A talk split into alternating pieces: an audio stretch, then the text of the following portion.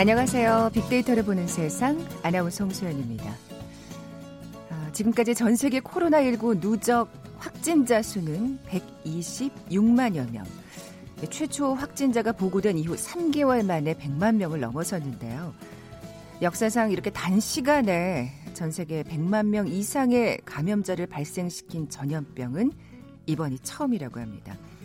뭐 앞으로도 미국과 유럽을 중심으로 진행 중인 확산세가 꺾이지 않을 경우 막대한 피해가 우려되고 있는데요. 우리 또한 여전히 긴장을 늦출 수는 없습니다. 이번 주 학생들의 온라인 개학도 시작되고요. 강력한 사회적 거리두기 2주 더 연장됐습니다. 아, 2주나 더 이렇게 답답한 생활을 해야 하나 혹시 이렇게 생각하는 분들이 계실지 모르겠습니다만 좀 더 모두 함께 마음을 모아야 한다는 것 잊으시면 안 되겠죠. 자, 이런 우리의 적극적인 방역 활동 세계적인 모범 사례로 주목받고 있습니다. 잠시 후 월드 트렌드 빅데이터로 세상을 본다 시간에 자세히 살펴보죠. KBS 제일 라디오 빅데이터로 보는 세상 먼저 빅퀴즈 풀고 갈까요? 아, 전 세계 신종 코로나19 확진자가 불과 3개월 만에 100만 명을 넘어섰다고 말씀드렸는데요. 자, 이렇게 빠른 시간에 감염자가 늘어난 것 역시 역사상 최초라고 어, 앞서 얘기했습니다. 예, 세계 역사상 가장 큰 피해를 입힌 이 전염병 역시 전 세계적 유행에 6개월 이상이 소요됐었다고 하죠. 이것은 1918년 시작된 이후 1920년까지 전 세계 약 5억 명이 감염돼서 5천만 명 이상이 사망했습니다. 당시 일제 치하였던 우리나라에도 1918년 10월부터 시작돼서 당시 인구 1,600만 명 중 절반가량인 742만 명이 감염됐었고요. 이 중 14만 명이 사망한 것으로 어, 집계됐습니다. 자, 그럼 1918년 시작돼서 세계 역사상 가장 큰 피해를 입힌 이 전염병 무엇일까요? 보기 드립니다. 1번 메르스, 2번 사스, 3번 스페인 독감, 4번 고혈압. 오늘 당첨되신 두 분께 커피와 도는 모바일 쿠폰 드립니다. 휴대전화 문자 메시지 지역번호 없이 샵 9730, 샵 9730. 짧은 글은 50원, 긴 글은 100원의 정보 이용료가 부과됩니다. KBS 라디오 어플 콩은 무료로 이용하실 수 있고요. 유튜브로 보이는 라디오로도 함께 하실 수 있습니다. 방송 들으시면서 정답과 함께 다양한 의견들 문자 보내주십시오.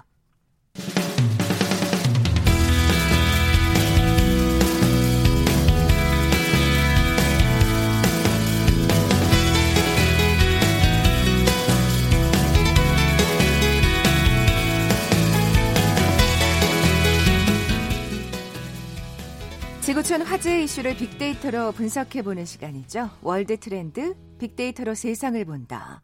임상훈 국제문제평론가 나와 계세요. 안녕하세요. 네, 안녕하십니까. 네. 요즘 뭐 우리나라에서는 이분들이 조금 문제가 되는 것 같아요. 코로나19 관련으로 자가 아, 예. 이탈하는 분들. 네. 자가 격리하면 또 제가 경험이 있지 않습니까? 그러니까요. 예. 예. 자가 격리가 참 이거 그 상대적이고 심리적인 게 좀 큰 것 같아요. 아. 그러니까 이게 그냥 생각하기에 따라서 어, 2주 동안 어떻게 버티지 거의 뭐 갇혀 있다고 생각할 수도 있잖아요. 네. 이게 그렇게 생각하면은 좀 깜깜하고 막 그렇게 되는데 네. 지난 시간에 아마 제가 말씀을 드렸던 것 같아요. 네, 살짝 하셨어요. 예. 어떻게 2주를 보내셨는지. 예.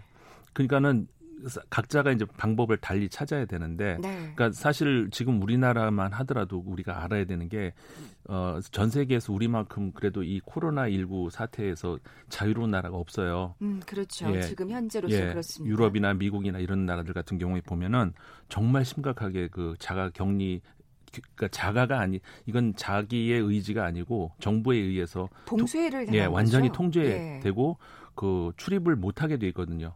잠깐 문 앞에 나가더라도 출입증을 가지고 경찰에 이제 신문 요구를 하면 이제 그 보여줘야 되고 이런 통행증 같은 것도 있다면서요. 그렇죠. 예. 그거 없이는 못 나가고 나가더라도 한 시간 밖에는 안 되고요. 네. 그러니까는 뭐 약국이나 그 정말 그 생필품 먹고 사는 문제 그런 것들을 사는 것 외에는 전혀 무슨 쇼핑도 안 되고 그래서 막 사재기가 극성을 부리고 그렇죠. 있더라고요. 사재기. 예, 예. 굉장히 그 뭐 영국 독일, 프랑스 할 것 없이 어 그게 이제 굉장히 그리고 프랑스 같은 경우는 아예 시장마저도 그냥 폐쇄됐어요. 아. 시, 장도 못 가죠. 그러니까는 정말로 꼭 먹고 살아야 되는 것만 살 수 있는 이런 사회도 지금 도처에 있거든요. 네, 그러니까 네. 우리는 조금 참아야 돼요. 음, 음. 이게 그래서 저 같은 경우도 2주를 어떻게 보내셨어요? 저는요. 그 일단은 이렇게 생각했어요. 아, 우리가 시간이 주어지면 집안에서 그 시간이 일단 많잖아요. 네. 그럼 밀린 일을 해야 되겠다 이런 생각 많이 하는데 음. 저는 그렇게 생각 안 했어요. 밀린 일은 나중에 복귀하면 하고 어차피 해야 되니까 절대 이 시간 아니면 못할 일을 해보자. 네. 그러니까는 그러면 막 어 그 시간이 짧은 거예요. 이 시간 아니면 내가 못할 것들. 예를 들어서 어, 영화를 밀린 거 보고 싶었던 거 다 보자. 음, 음. 다운받아서 물론 이제 보는 거죠. 그 다음에 이제 뭐 N으로 시작하는 뭐 있잖아요. 또 뭐 이런 거 이제 인터넷으로 볼 수 있는. 아, 땡플릭스. 땡플릭스. 예. 네. 그런 거, 이, 그걸 통해 가지고 이제 보고 싶은 영화 막 다 보고 자고 싶은 것도 잠 그냥 다 자고요. 먹고 자고 먹고 자고.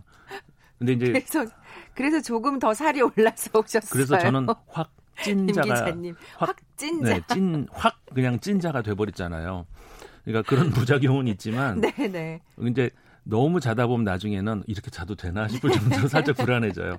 그러면 그때부터는 이제 수도자 같은 그런 모드로 변해가지고 그냥 이렇게 가만히 명상한다든가, 네. 음, 뭐 이렇게 다 막 좀 버린다든가, 내가 지금. 아, 근데 사실 진짜 그 물건 정리 같은 거 하기에도 괜찮은 시간이다. 그렇죠. 그러니까는 네, 저는 개인적인 제 방법을 이제 말씀을 드린 거지만 네. 각자가 이 시간이면 이 시간 외에는 할 수 없는 것들 그런 거 많이 있으실 거 아니에요. 그렇죠. 네, 그런 거 그리고 평소에는 그냥 대충 먹었다면 이제 정말 요리를 한번 제대로 한번 해서 먹어보자. 네, 요즘에 또 뭐 땡튜브에서 여러 음. 가지 음. 그 시간을 보내는 현명한 그렇죠. 방법들이 또 예, 이렇게 나오고 나와요. 있는데 예. 지금 음식 얘기하시니까 그 달고나 커피. 아, 아, 그거 전 세계적으로 좀 유명해져가지고. 그건 진짜 시간이 오래 걸리는 거더라고요. 어, 네. 저는 안 만들어봤는데 그냥 그, 런 게 전 세계 저는 뭐 외국 그 어, 브리핑 저기 하고 또 모니터링을 하고 그러다 보니까는 우리나라 커피가 또 유명해졌다는 게 뭐지 들어가 봤더니 또 이제 그런 그러니까요. 예. 그러니까 이런 위기가 오면은 그 다음에 제가 어디선가도 말씀을 드린 적이 있었는데 다른 그 칼럼인가 방송에서도 말씀드린 적이 있었는데 어, 한국이 최근 한 10년 사이에 국제적으로 관심을 이렇게 갑자기 많이 받는 그 경우가 두 번이 있었어요. 네. 그게 언제였냐면은 2016년도 국정농단 소위 말해서 국정농단 사태 때 그 위기 이후에 촛불 전국으로 확 이렇게 아, 예, 예. 국민이 국, 네, 나라를 이제 중심을 잡을 때 그때 굉장히 외신들이 관심을 많이 보였었거든요. 네. 그리고 바로 이번 네. 음, 음. 그러니까는 지난 2월이었죠. 그러니까 우리나라가 중국 다음으로 확진자가 푹 늘어나면서 어, 위기 상황을 맞았는데 그로부터 얼마 안 돼 가지고 바로 역전을 시켰잖아요. 네. 전 세계에서 가장 모범 국가로 음. 모범적으로 방역을 잘하고 이제 통제를 잘하는 나라로 역전이 되면서 그때 또 그죠 전 세계적인 관심, 관심이 확 올라가고 그런 거를 보면서 저 그런 생각이 들더라고요. 우리나라는 위기 상황 이후에 그 대처하는 그 모습들이 네. 전 세계적인 어떤 가장 관심을 많이 받는 그런 경우구나 음. 이런 생각을 하게 됐는데 그렇게 생각하면 참 우리 국민들 정말 슬기롭고 현명하다는 맞아요. 생각이 드는데 예. 그 일부 예. 소수의 지금 약간 그 이탈자들 때문에 지금 네. 걱정이 우려가 되는 거죠. 네. 사실은 이 자가격리 같은 경우도 그렇습니다만 지금 뭐 여러 가지 팁을 주셨는데 어 해열제를 먹고 들어오는 아, 경우가 있어가지고. 저도 뉴스를 봤는데 깜짝 놀랐어요. 어, 그 위험한 행위를 왜 그렇게 하셨을까 몰라요. 근데 그렇게 해서 들어오는 게 뭐가 그 다음에 사실 다시 어떻게 됐든 자 신이 그게 감염이 돼 있는 상태라면 결국에는 그러니까 예 병원에 그러니까 갈 수밖에 없는 아마도 건데. 이제 심리가 네. 그 공항에 들어오면서 이게 어떻게 보면 옆, 옆으로 이렇게 어, 격리되면서 어떤 격리 시설로 들어가고 이런 거에 대한 어떤 공포를 아마 느끼시지 않았나. 제가 그때 말씀드렸었잖아요. 혹시 공항의 모습이 무섭진 않았냐고. 아, 예, 근데 예. 많은 분들이 그렇게 상상을 하시는 것 같아요. 어, 예, 예. 근데 임 기자님이 말씀하셨다시피 저는 경험해 봤잖아요. 정말 친절하고 예, 맞아요. 예. 아 이건 제가 경험해 봐서 말씀드릴 수 있는 예. 거거든요.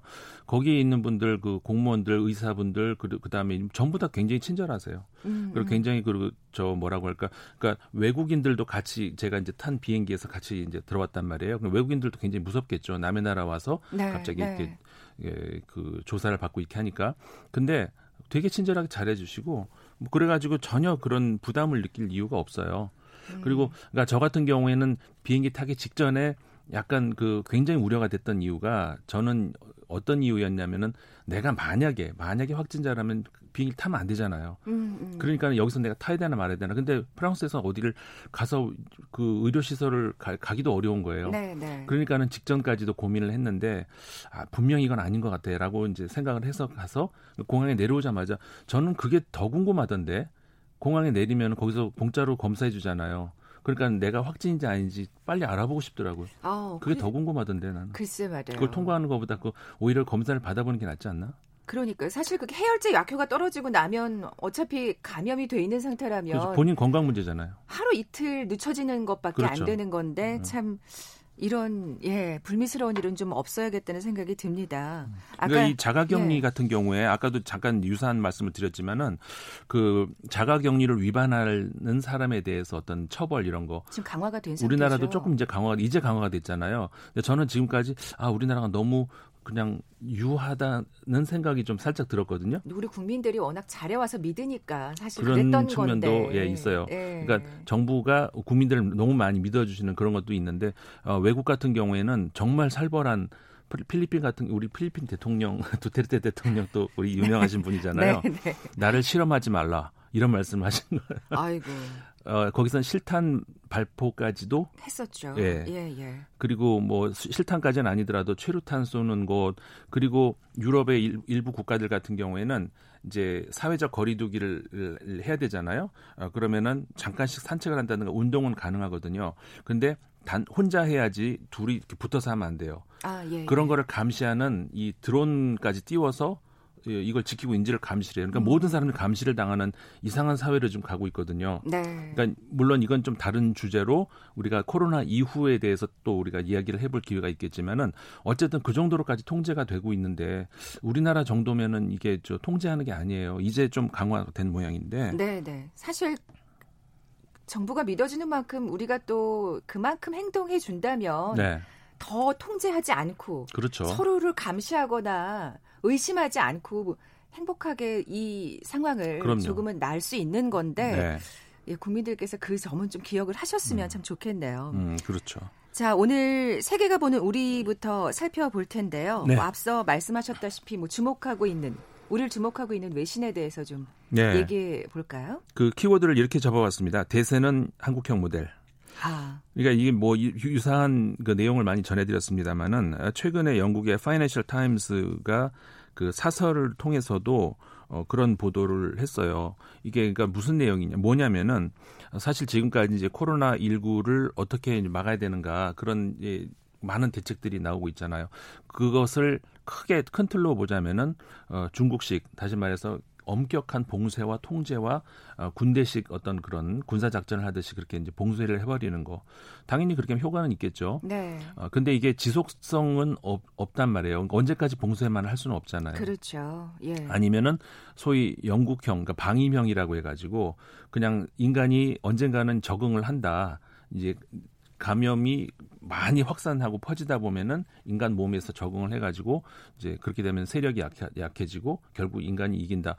근데 이게 지금 영국에서도 포기를 했고 영국 말고 스웨덴에서도 스웨덴만 예, 지금 예, 스웨덴도 이렇게 했는데 스웨덴도 지금 위험하다는 그런 그 전문가들 말이 계속 나오고 있어요. 네, 그래서 네. 거기서도 지금 이거를 그 올해는 지속을 못할 것 같은데 음. 이제 그 다음에 또 하나가 이제 한국형이라는 건데 이게 뭐냐면은 그러니까는 대대적인 전방위적인 검사를 통해 가지고 확진자를 많이 찾아내서 그들을 이제 그러니까 소위 말해서 핀셋 격리라고 하죠. 모두를 다 봉쇄하는 게 아니라 네. 확진자들만 이렇게 어, 격리시키는 그 모델인데 그 지금까지 외국에서 계속 그런 것들을 주시를 해 오다가 그 조금 전에 말씀드렸던 파이낸셜 타임스 사설에서도 그 유럽에서 지금 전체적으로 그 봉쇄가 많이 들어가 있잖아요. 사실 어떻게 생각하면은 우리 한국형 모델을 쓰기에는 좀 늦은 감이 없잖아 있어요. 늦었어요. 처음에 워낙 예, 예 그래서 풀어놨었기 때문에 그렇죠. 예. 너무 방심하고 있었어요. 네. 어 저는 기억나는 것이 어, 프랑스의 그 보건사회부 장관 같은 경우에 그 우리나라가 이제 막 그 확진자가 막 폭발적으로 늘어날 때 거기서는 어, 프랑스는 더 이상 확진자 제로다 이렇게 선언을까지 해버렸어요. 아 굉장히 굉장히 그 경솔한 그, 예, 그랬죠. 발언을 했네요. 예, 예. 그 정도로 이제 그 뭐라고 할 방심을 했던 것이죠.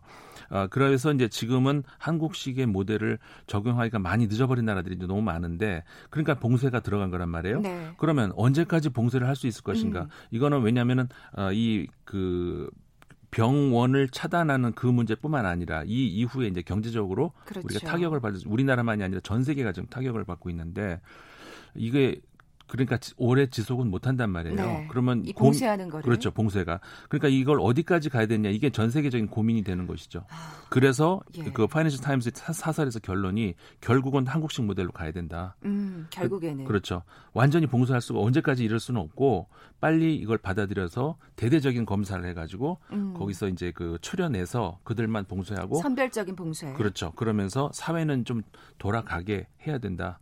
이제 이런 내용이었던 것이죠. 아, 일리가 있는 사설이네요. 맞아요. 예, 예. 예. 결국은 그렇게 되면서 이제 유럽의 방향도 그쪽으로 갈 수밖에 없는. 아까도 말씀드렸지만 영국 같은 경우에는 어, 그 얼마 전까지만 해도 이 좀 방임 시기였거든요. 그랬죠. 스웨덴과 비슷했죠. 그렇죠. 예. 어, 그랬는데 아, 결국은 아니다 이렇게 된 것이고 아, 결국은 그러니까는 그 한국형 모델이라고 하는 것이 추구하는 방향이 두 가지라고 요약이 되는데, 그러니까 뭐라고 할까요? 일 철학이죠. 아, 한국식 모델의 철학이 민주주의하고 개방주의라고 할 수가 있어요. 네. 그러니까는 그 좀 뜬금없어 보이죠. 그 병리 치료하는데 민주주의는 또 갑자기 왜 튀어나오나. 근데 이게 굉장히 중요한 부분이 뭐냐면은 어 이렇게 대대적인 그, 그 감염 어 이게 퍼지게 되면은 결국은 우리가 국민들을 믿을 수밖에 없다는 것이죠. 그러니까 왜냐하면 통제하는 것도 한계가 있는데 음, 음. 어, 그냥 국민들을 전부 감시 대상으로만 놨을 때는 도저히 이게 감당이 안 된다는 것이죠. 네. 그러니까 국민이 주체라고 인정을 하고 국민들의 협조를 얻어야 이게 결국은 잡힌다는 거거든요. 봉쇄는 한계가 있으니까요. 그렇죠. 예. 그렇기 때문에 그 주권자로서의 국민을 주체로 이 방역에 대한 주체로 인정을 해야 된다는 것이죠.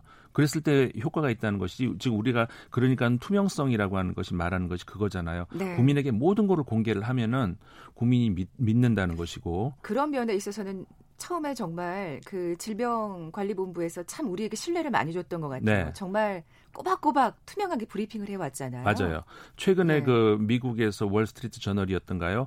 그 보도가 나온 것에서 진정한 영웅이 누구냐 뭐 이런 얘기가 한번 나왔었는데 어, 정은경 본부장님 그 그렇군요. 들으셨죠? 예, 예. 어, 국민들이 그 브리핑을 보면서 굉장한 그, 그 마음의 안심을 하고 어떤 그러니까 설득의 그 방법이 여러 가지가 있는데 어, 뭐 달변으로 설득할 수도 있고 뭐 여러 가지가 있는데 아주 원형이죠. 그래서 이제 그 거기서 국민들이 이제 안심을 하고 결국 사재기를 안 하고 이런 것들도 이제 그런 데서 나오는 것인데 네. 그러니까는 그게 이제 국민들을 믿고 국민들에게 안심을 시키면서 어, 저 방역의 주체로 국민들을 이렇게 끌어들일 수 있었던 것. 서로 서로 믿는 거죠. 그게 이제 민주주의 원칙이라는 것이죠. 소통이 되니까. 예. 어. 감, 구, 국민을 대상으로 삼지 않고 주체로 삼는다는 것. 음. object가 아니라 subject로 삼았다는 것이죠. 네, 네. 또 하나가 이제 개방주의라고 할 수 있는 것인데 특히 우리나라 같은 경우가 더 그렇죠.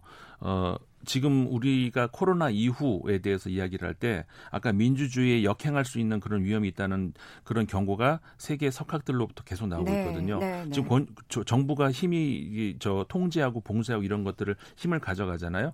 근데 그 인간 한 개인도 마찬가지지만 정부도 마찬가지예요. 그런 힘을 가지다 보면은 나중에는 이 힘을 그러니까 한마디로 말해서 이게 공권력이고 권력이잖아요. 어, 이런 것들을 놓기가 싫어져요. 그러니까는 사회가 권위주의 시기, 시대로 이렇게 그 이행될 수, 바뀔 수 있다. 이런 그 경고음이 계속 나오고 있거든요. 네, 네. 근데 거기에 대해서 한국 모델은 반대로 갔잖아요. 음, 음. 더 민주주의를 신뢰하고 신봉할 수 있는 그런 방향으로 갔기 때문에 그래서 주목을 받는 것이고 이 개방주의라고 하는 것도 마찬가지거든요.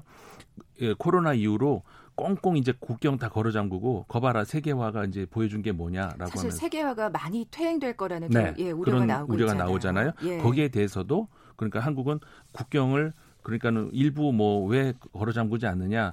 근데 국경을 걸어 잠궈 가지고 그 한국이 얼마나 버틸 수 있을까? 그런 회의들이 이제 많이 나오는 것이죠. 음, 그러니까 음. 이게 외국 같은 경우에는 못 할 수 없어 못 해서 지금 아까도 말씀드렸지만 그래서 그러는 거거든요. 근데 우리는 외국 그 이 외신들 찬사를 보내는 것 중에 하나가 큰 것 중에 하나가 뭐냐면은 국경을 봉쇄하지 않고서도 네네. 네. 효과적으로 막고 있다는 거 거기서 이제 찬사를 보낸 거거든요.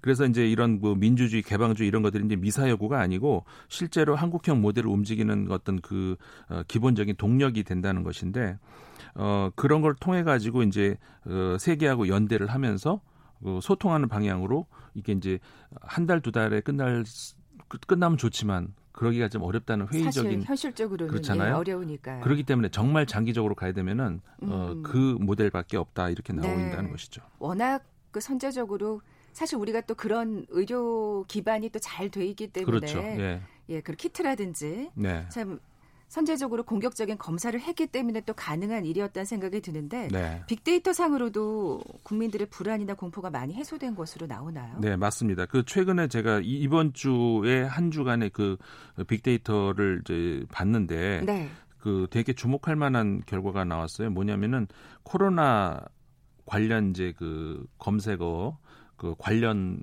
연관 검색어 이런 것들을 봤는데 어 점점 이게 그 바뀌다가 이번 한 주 동안에 보면은 어이 긍정 연관어가 있을 거 아니에요? 네. 그다음에 부정 연관어. 그러면 지금까지 우리가 상식적으로 생각하면 코로나의 연관 검색어는 부정어가 많았겠죠.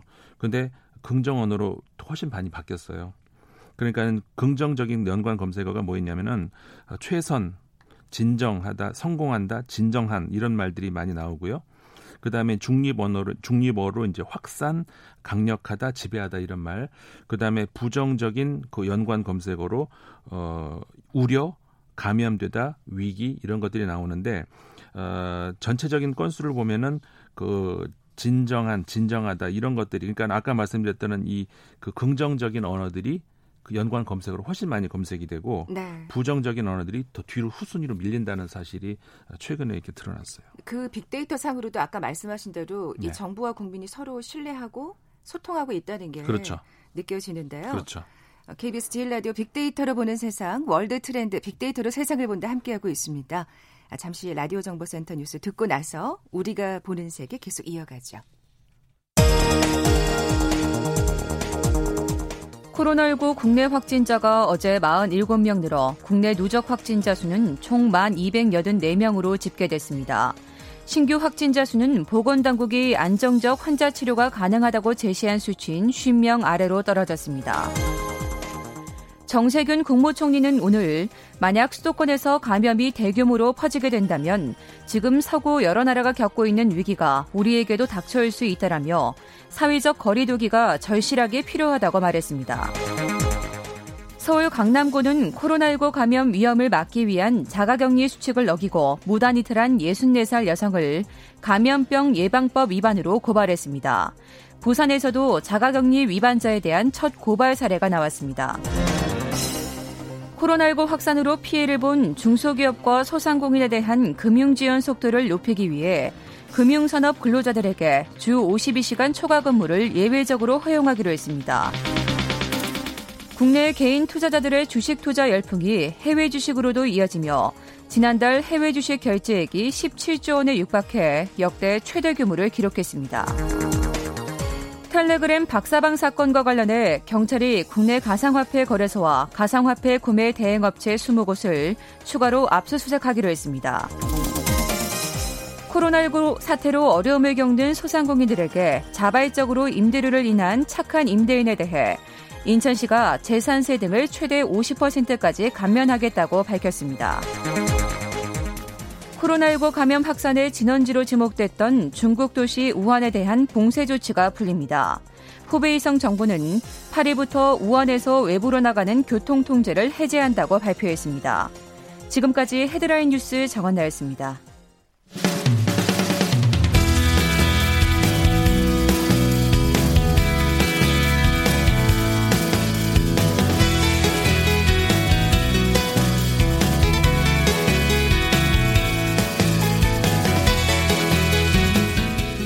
월드 트렌드 빅데이터로 세상을 본다. 오늘도 코로나 관련 일구 소식 살펴보고 있습니다. 자, 임성은 평론가님 빅퀴즈 다시 한번 내주세요. 네. 퀴즈 드리겠습니다. 아, 세계 역사상 가장 큰 피해를 피해를 입힌 이 전염병이 무엇인지 맞춰주시면 되는데요. 아, 이것은 1918년 시작된 이후에 1920년까지 전 세계 약 5억 명이 감염돼서 5천만 명 이상이 사망을 했습니다. 어, 당시 일제 치하였던 우리나라에서도 1918년 10월부터 시작돼서 당시 인구 1,600만 명 중에서 절반 가량인 742만 명이 감염돼서 이 중에서 14만 명이 사망한 것으로 집계가 됐습니다. 음. 이 전염병이 무엇일까요? 1918년도입니다. 1번 메르스, 2번 사스, 3번 스페인 독감, 4번 고혈압. 네, 오늘 당첨되신 두 분께 커피와 도는 모바일 쿠폰 드립니다. 정답 아시는 분들 저희 빅데이터로 보는 세상 앞으로 지금 바로 문자 보내주십시오. 휴대전화 문자 메시지 지역번호 없이 샵 9730입니다. 짧은 글은 50원, 긴 글은 100원의 정보 이용료가 부과됩니다. 콩은 무료로 이용하실 수 있고요. 유튜브로 보이는 라디오로도 함께 하실 수 있습니다. 많은 분들이 지금 정답을 보내주고 계신데요. 그 대만형에 대해서도 궁금해 하시는 분들이 많네요. 근데 사실 대만은 초기에 봉쇄를 한 거죠. 그렇죠. 그러니까 초기에 대응을 잘한 다는 것이 이제 생명인데 우리나라 같은 경우도 그 초기에 대응을 잘했다는 그게 있거든요. 이게 뭐냐면은 하지만 그, 우리나라는 봉쇄를 하지 않았고요. 예, 예, 키트를 개발하는 것을 초기에 우리가 빨리 결정을 해가지고 했던 것이 결정적인 성공 모델이었습니다. 제가 좀 전에 말씀을 뭐 못 드렸나? 아 네, 이제 네. 앞으로 드리면 되겠네. 어, 근데 대만 같은 경우에도 초기에 결, 그 아주 그냥 대응을 빨리 했던 그게 이제 결정적이었고 어 그런데 이제 그 어, 대만도 굉장히 그 저 IT 기술이 발달한 나라잖아요. 그거를 이용을 해 가지고 그저 개개인의 어떤 그 스마트폰 같은 그, 그 단말기를 가지고 네. 추적할 수 있는 그런 거와 결부해서 그 자가격리를 포함한 자가격리를 포함한 그 격리를 철저하게 잘 지켰던 거 이런 거 그러니까 봉쇄 같은 것들을 철저하게 잘 지켰던 거 이거 만약에 어기면 어마어마한 큰그 음. 벌금을 이제 물린다든가 이런 것들이 이제 주요했던 그런 것에 해당이 되죠. 네. 근데 그 대만 같은 경우에는 특히 이제 중국 같은 경우는 강력하게 봉쇄를 하는 그런 그런 것이 이제 우리나라하고는 달랐던 것인데 네.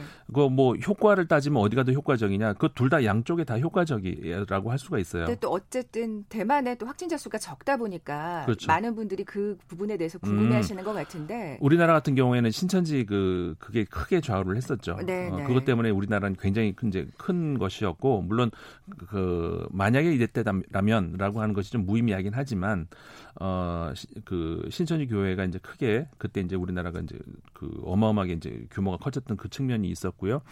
그 효과로 따진다면 사실은 뭐 우열이 없을 것 같아요. 음. 다만 어, 전통적인 그런 그 대만식 모델이 그 아까 말씀드렸던 앞으로 우리나라를 포함해서 전 세계의 민주화, 세계화 이런 문제에 있어서 걸림돌이었잖아요. 그렇죠. 어떻게 생각하면 계속 봉쇄만 할 수는 없기 네. 때문에. 근데 네. 새로운 길을 제시했다는 것이 우리나라 네. 한국형 모델의 새로운 이제 그 그래서 이제 외국에서도 최근에 제가 어떤 외신에서 봤는지 하도 많이 보니까 잊어버렸는데 그 unique and 그 unique하면서 동시에 universal 아, 그러니까는 그렇게 표현을 하는 예, 왜 한국식 모델이 왜 그러냐면은 unique하다는 것은 굉장히 고유 한국말에만 있는 고유한 어떤 모델이라는 얘기잖아요. 근데 universal하다. 다시 말하면 외국으로도 얼마든지 보편적이 될 수 있는 모델이다. 음. 그래서 unique and universal이라는 그런 표현이 한번 나왔었어요. 그랬군요. 네. 우리가 보는 세계로 독일을 지금 주목하셨는데 어떤 네. 이유인가요? 어, 진화하는 한국형 모델 키워드를 이렇게 잡아봤어요. 네. 그러니까 한국계 그 성공 사례를 연구 집중 연구하는 그런 나라들이 많이 이제 나오고 있는데 아, 이렇게 되면서 결국 아까 이제 파이낸셜 타임스의 그 사설에서도 말씀드렸지만 한국형 모델을 받아들여야 된다. 근데 유럽의 경우하고 이제 부딪혔던 게 뭐가 있었냐면은 유럽은 이 개인 정보 보호법 이라고 하는 것이 유럽 의회에서도 있고요. 그러니까 유럽에서도 그런 법이 있고 이게 이제 개별 국가들로도 적용이 되는데 독일 같은 경우에도 개인 정보 보호라고 하는 것이 굉장히 민감한 문제예요. 네, 워낙 프라이버시에 대해서 네. 좀 예, 그렇게 반응을 하죠. 그러다 보니까는 이 한국형 모델에서 핵심이 되는 것이 정보를 투명하게 공개하는 거잖아요. 이게 유럽 사람들이 좀 받아들이기가 어려웠던 거예요. 네네. 네. 그러면서 지금까지 유럽에서는 아 이거 한국결 잘 되는데 근데 문제는 이게 개인 정보를 그렇다고 우리가 이제 뭐 이름을 공개하던가 그런 건 아니지만 네. 그러니까는 그 우리 일반인들은 저 사람이 어떤 사람인지를 모르죠. 나이, 성별 이런 것만 나오니까. 그런데 그 사람의 주변 식구들이나 이런 사람들은 알 수 있잖아요. 음, 음. 그러니까 나의 남편이 혹은 나의 부인이 아들이 어디 어디를 갔었다는 것을 알 수가 있잖아요. 이것도 개인 정보에 저촉이 된다고 볼 수가 있다는 것이죠. 아. 어, 그래서 이제 이게 이제 유럽 사람들한테는 굉장히 걸림돌이었는데 네. 그러다 보니까 저 독일에서는 고심 끝에 이거를 이제 자국형 새로운 모델로 응용을 해서 발전시키는 이런 걸 개발을 했다는 거. 이게 이제 최근에 소식으로 아, 들은 거. 어떤 이렇게 또 구체적으로 그러니까 사실 지금까지 독일의 그, 그 방역 방법은 우리나라하고 그나마 유럽 국가들 중에서 제일 비슷했었어요. 그리고 의료 시스템도 독일이 굉장히 그 앞서 있는 나라이기도 하고 그랬는데 문제는 뭐였냐면은 그 독일 같은 경우에 그 이 우리나라에 비해서 이 진단 키트가 턱없이 부족했고요. 네네. 네. 아까 이제 키트가 우리가 빨리 개발을 1월 달 우리가 설 즈음에서 발, 바로 그때 정부가 결정을 했거든요. 음. 굉장히 발빠른 결정이었어요. 네네. 그거 아니었으면 우리도 좀 아찔했었어요. 네네. 근데 독일이 결정적으로 폭발한 다음에 그 다음에 키트를 만들 수가 없잖아요. 아. 그래서 거기에서 이제 결정기억이었고 그다음에 독일 언론이 지적한 것 중에 또 하나가 뭐가 있었냐면은 우리나라에서 이제 그 검사하는 그 시스템이 전자동 시스템이라고 해요. 그러니까 독일 언론에 따르면 그래요. 근데 독일 같은 경우는 그렇지 못하다는 거예요. 그러니까 인력이 더 많이 필요하죠.